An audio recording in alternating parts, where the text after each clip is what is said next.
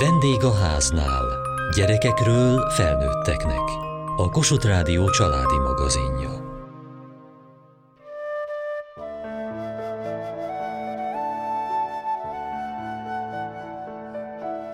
Egyenlő hozzáférést a gyerekeknek az oktatásban. Ez a célja minden tanárnak. De hogy lehet ezt elérni? Erről tanácskoztak a pedagógusok, gyógypedagógusok és a pedagógiai asszisztensek a Civil Kollégium Alapítvány által szervezett fórumon, ahol a résztvevő szakemberekkel beszélgettünk. A legfontosabb, hogy eleven gyerekek legyenek, és gyerekek legyenek. Mi a belvárosban vagyunk, és minden gyereket beiskoláztunk eddig is.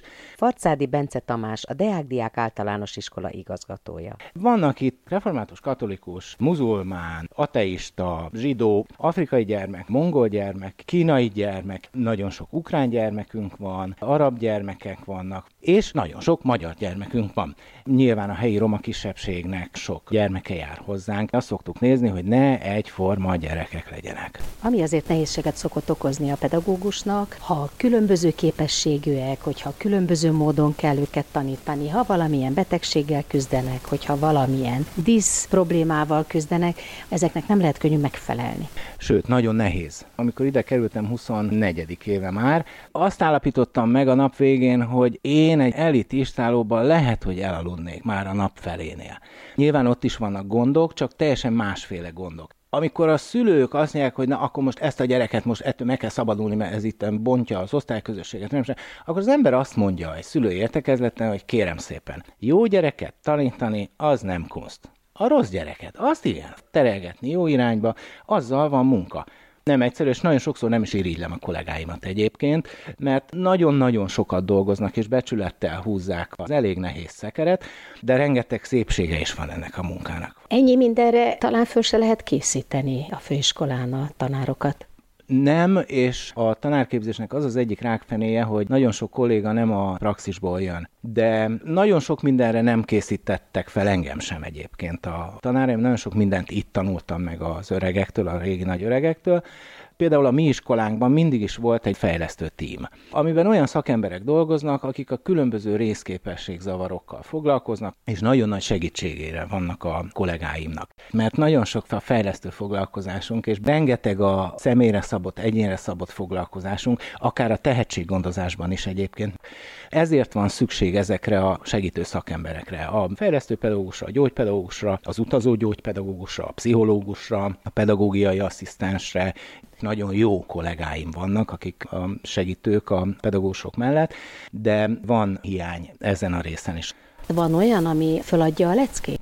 Tudja, mi adja föl a leckét? Ha nem partner a család. És nyilván könnyű kívülről beszélni. Annak ellenére, szakemberek vagyunk, egy szülőnek nagyon nehéz azt megélnie, hogy az ő gyereke más, mint az átlag. De hogyha nem néznek a tükörbe, és nem mondják azt, hogy de igen, ettől még ez az én gyermekem, és igen, tudom, hogy ilyen gondokkal él, de a magunk részéről megteszünk mindent, elfogadjuk a pedagógus tanácsát, nem kötünk bele abba, hogy most de ez azért van, mert nem úgy volt, nem tudom mi, akkor sokkal könnyebb mindenkinek. És nagyon jól működik működő csoportok vannak egyébként, akár az autizmussal élő gyerekek szüleinek, akár egyéb problémákkal, sajátos nevelési igényel élő gyerekek szüleinek, és mindig könnyebb egy kicsit, hogyha olyan emberekkel meg tudjuk osztani a gondunkat, akiknek hasonló gondjuk van, vagy tanácsokat tudunk egymásnak adni. Vannak klubok a szülők számára, ahova összejárnak, és úgy könnyebb megélni. Fogadjuk el, és fogadjuk el a segítséget és most a csillagok úgy álltak össze, hogy ha minden igaz, szeptemberben indul a 9. évfolyamunk, Éppen ezért sajnos be kell áldoznunk egy klubfoglalkoztató helységet, most úgy néz ki, hogy az lesz a 9. évfolyamé. Aztán, hogy utána mi lesz, azt még nem tudom, de érjünk oda a hithoz, aztán majd átmegyünk rajta. De azt gondolom, hogy ez szintén hiánypótló lesz, mert amellett, hogy nagyon sokat fektetünk majd a tehetséggondozásra, nagyon sok középiskola Budapesten nem fogad sajátos nevelési igényű gyermeket. Mi hitünk és szándékunk szerint a középiskolai szinten is nyitottak leszünk minden kihívásra.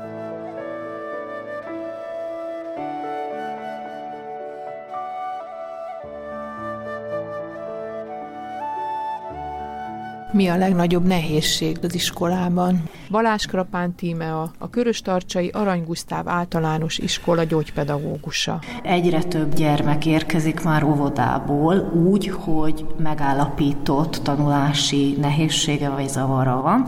Ez köszönhető annak, hogy az óvodában egyre hamarabb felismerik a kollégák azokat a gyermekeket, akiknek valami tanulási nehézsége lehet, és a szülők is egyre nyitottabbak, hogy ez nem egy szégyelni való probléma, hanem lehet segítséget kérni. Nyilván szakszerű segítséget sajnos a szakember hiány miatt csak részben tudnak kapni. Az, hogy integrálható, ez nagyon nehezen eldönthető nyilván a szakértők esetében, hisz ők egy adott napon látják azt a gyermeket, nem látják közösségbe működve, tehát ezért nagyon fontos az a pedagógiai vélemény, amivel odaérkezik ez a gyermek, és bizonyos gyerekeknek sokkal nagyobb tanulási sikere van akkor, hogyha kis csoportos osztályokba olyan pedagógusokkal fejlesztve oktatják, akik erre ki vannak képezve. Nálunk, ahol 150 fős az iskola, 100 főként egy pedagógiai asszisztenst alkalmazhat. De ő átlagos pedagógiai asszisztens, tehát nyilvánvaló, hogy a speciális nevelési igényű gyerekeknél már gyógypedagógiai asszisztens kellene. Még nagyon fontos, hogy mi 60 olyan gyermeket látunk el, akiknek valami fajta plusz segítségre a tanulásba szüksége lenne ahhoz, hogy gyakorlati tudást szerezhessenek a gyerekek, sokkal kisebb létszámokban lenne az ő oktatásuk célra vezető. 10-12 fő az optimális. Ott is nyilván az, hogy egy pedagógus, de ha abba a csoportban van olyan gyerek, aki speciális igényű még, mert mondjuk hiperaktív, és őt ki kell vinni, akkor még egy asszisztensre is szükség lenne.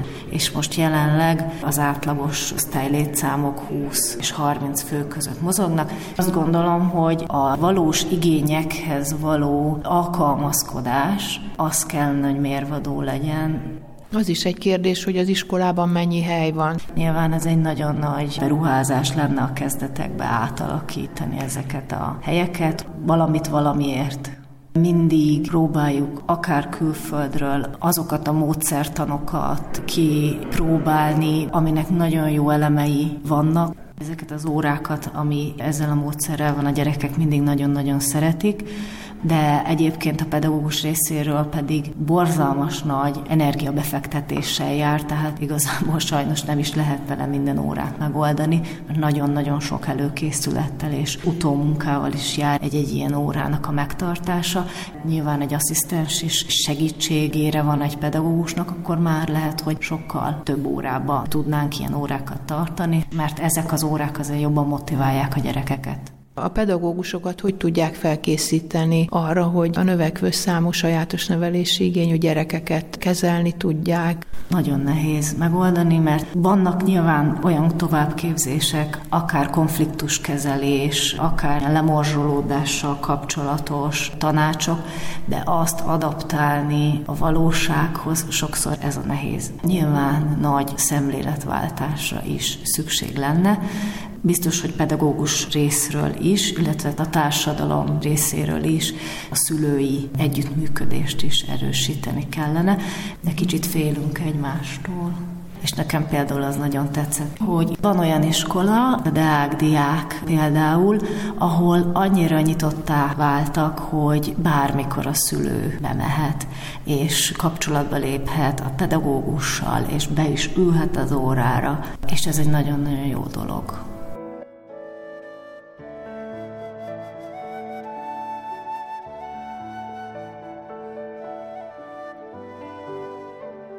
Kapjon minden gyermek egyenlő figyelmet. Ez volt a konferenciának a címe, amit a Civil Kollégium Alapítvány tartott, és olyan iskolák képviselték itt magukat, akik különböző nehézségekkel találkoznak, és azt megpróbálják megoldani. Mi a céljuk ezzel? Balog Fruzsina, a Civil Kollégium Alapítvány országos közösség szervezője. 2019 óta több kollégám is közel 300 interjút készített az országban. Az interjú alanyok pedagógusok, érintett szülők, oktatási szakértők, tehát mindenki, aki ebben a témában jártas, próbálták kideríteni, hogy miért is tart itt ez az oktatási helyzet, ahol.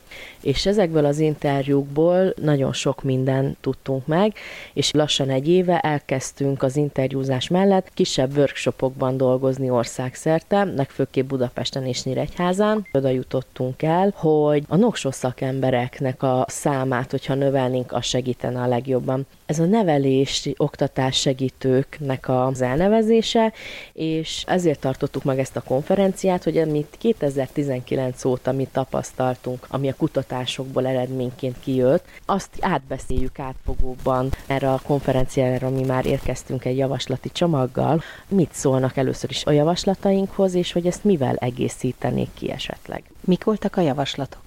Nos, hát ugye azt tudni kell, hogy törvény szerint 150 gyerekenként jár egy pedagógiai asszisztens az iskolákban, viszont ez sincs teljesítve. Tehát jelenleg is másfélszer kevesebb pedasszisztens van alkalmazásban, mint amit a jogszabály megenged, és nem beszélve arról, hogy a mi kutatásaink azt mutatják, hogy nem hogy másfélszer, hanem négyszer ennyien kellene, hogy legyenek, hogyha az igényeket nézzük, és nem a számokat. A mi javaslatunk az volt, hogy mindenképp kezdjünk el azon dolgozni, hogy minél több pedagógiai asszisztens, ukrán mentort, illetve tapasztalati szakértőt tudjunk alkalmazni, és nagyon szeretnénk szeptembertől hat településen, hat darab pilot projekttel elindulni, ahol a hatban van ukrán mentor, gyógypedagógiai asszisztens, pedagógiai asszisztens, illetve tapasztalati szakértő. Mit szóltak a jelenlévők ehhez? Szinte mindenki támogatta. Nyilván egyetértettek vele, hiszen az oktatásban minden nap jelen vannak, ha nem szülőként, akkor pedagógusként, és mindenki belátta, hogy bizony-bizony ez a dolog nagyon sokat segítene, hiszen ez nem csak azoknak a gyerekeknek segítség, akik nehezen tudnak boldogulni a mindennapokban, hanem azoknak a diákoknak is, akik esetleg emiatt nem tudnak haladni. Tehát, hogy segítség annak a pedagógusnak is, aki le van terhelve, annak a szülőnek, aki nem tud kommunikálni a pedagógussal. Tehát nagyon sok előnye van. Van elég pedagógiai asszisztens az országban? Van, hiszen ezért is mondtuk, hogy nem csak pedagógiai asszisztens, hanem tapasztalati szakértőkre, illetve ukrán mentorokra is szükség lenne, mert hogy ez nem csak az esenis gyerekeket érinti ez a témakör, hanem ugyanúgy a hátrányos helyzetben élőket, illetve az ukrán menekült gyerekeket. Mi azt hittük, hogy nagyon sok falba fogunk ütközni, hogy nagyon sok akadályt fognak tudni mondani, és pozitív zárás volt, tehát már ötletek is merültek fel településekre, iskolákra, és a pedagógusok mondták azt, hogy szerintük ez abba az iskolába vihető, és hogy be fogják fogadni. Ez egy nagyon jó megerősítés volt. De ezt itt nem zártuk le, tehát készülünk a következő ilyen nagy beszélgetésre, addig pedig kis csoportos beszélgetéseket csinálunk.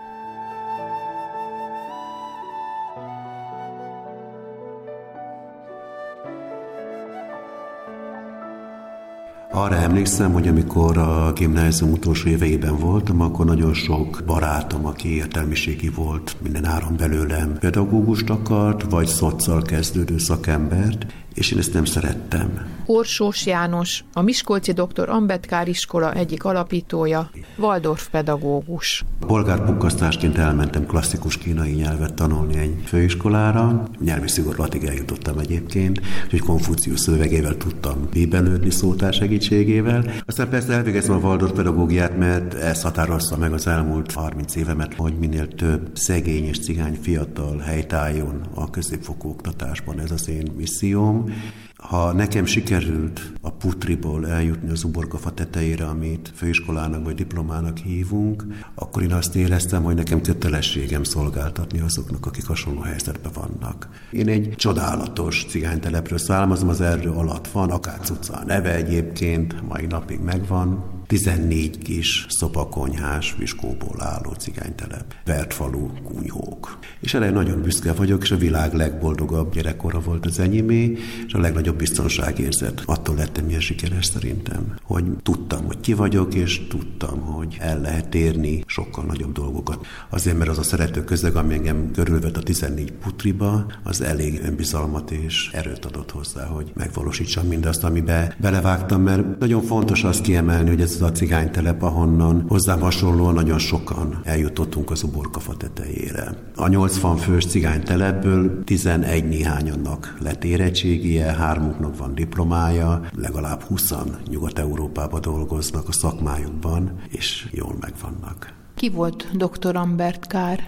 A dr. Ambert Kár egy indiai ember volt, aki kaszton kívüli dalit származású, és 14 fős családnak a legkisebbik gyereke, és amikor 1947-ben az angolok elhagyták Indiát, akkor az első független indiai kormánynak lett az igazságügyi minisztere, és ő szövegezte meg az indiai alkotmányt. Nagyon egyszerű, hogy mi volt az az igény, ami alapján mi létrehoztuk ezt az iskolát, be kell menni egy átlagos gimnáziumba Magyarországon, és meg kell nézni, hogy hány olyan színű gyerek ül, mint én.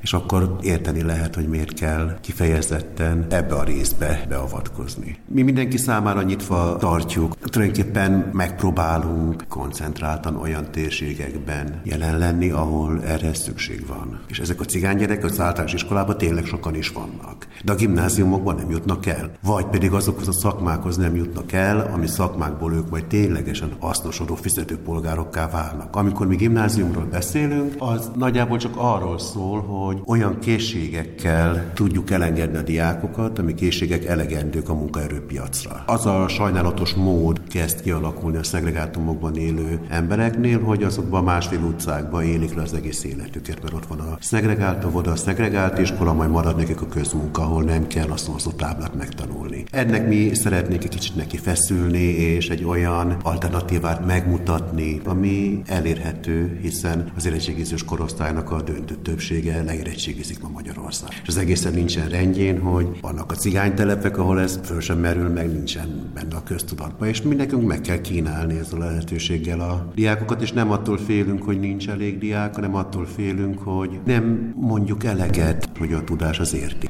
és azt jutalmazni kéne. Az az egy szerencsénk van most már, hogy elég régóta jelen vagyunk néhány településen. Úgy jönnek hozzá a diákok, hogy az unokatestvére már oda járt hozzánk, és ő már a bosban szalagvezető, és akkor jön ő is, hogy majd a tesztet jól ki tudja tölteni, amikor a gyárba elmegy dolgozni. Most már technikumá váltunk 5 éve, 8 főállású pedagógusunk van, van 4-5 óraadónk még emellett, 85-6 nappal is diákunk, és egy picivel több, mint 20 esti általános. Ez azt jelenti, hogy 16 éves elmúlott, de még nincsen 23 éves, és nincs meg a 8 osztálya. És így összességében egy kicsivel többen vagyunk, mint százan. A diákjainknak a zöme szegregált cigányiskolákból érkeznek, ahol nem nagyon volt magyar osztálytársuk. Az elmúlt évtizedek során volt néhány olyan diákunk, aki szegregált iskolából jött, csak kisegítő iskolából, és azt tapasztaltuk egyébként, hogy aki kisegítő iskolába járt 8 évet, az sok esetben jobban ír, olvas pontosabban, mint az, aki normál tantervet tanított, mert a gyógypedagógusok hisznek abban, hogy mindenki képes az írás-olvasás elsajátítására, és ezek a gyerekek szépen írnak, olvasnak. A gyerekeknek hogyan sikerül megállniuk a helyüket? Az az egyik legnagyobb sikere a mi iskolánknak, hogy hasznos adófizető polgárokat engedünk ki az intézményből. Gyári munkásokat engedünk ki, Nyugat-Európába dolgozó embereket egyetemre kerülnek el tőlünk. Van, aki most már végzett is. Ezek vannak kevesebben, akik egyetemre mennek, de azt elmondhatjuk, hogy azok a diákok, akik nálunk akár csak két évet sikerült eltölteniük, azok nagy valószínűséggel már nem közmunkások lesznek, és ennél nagyobb eredmény nincsen szerintem.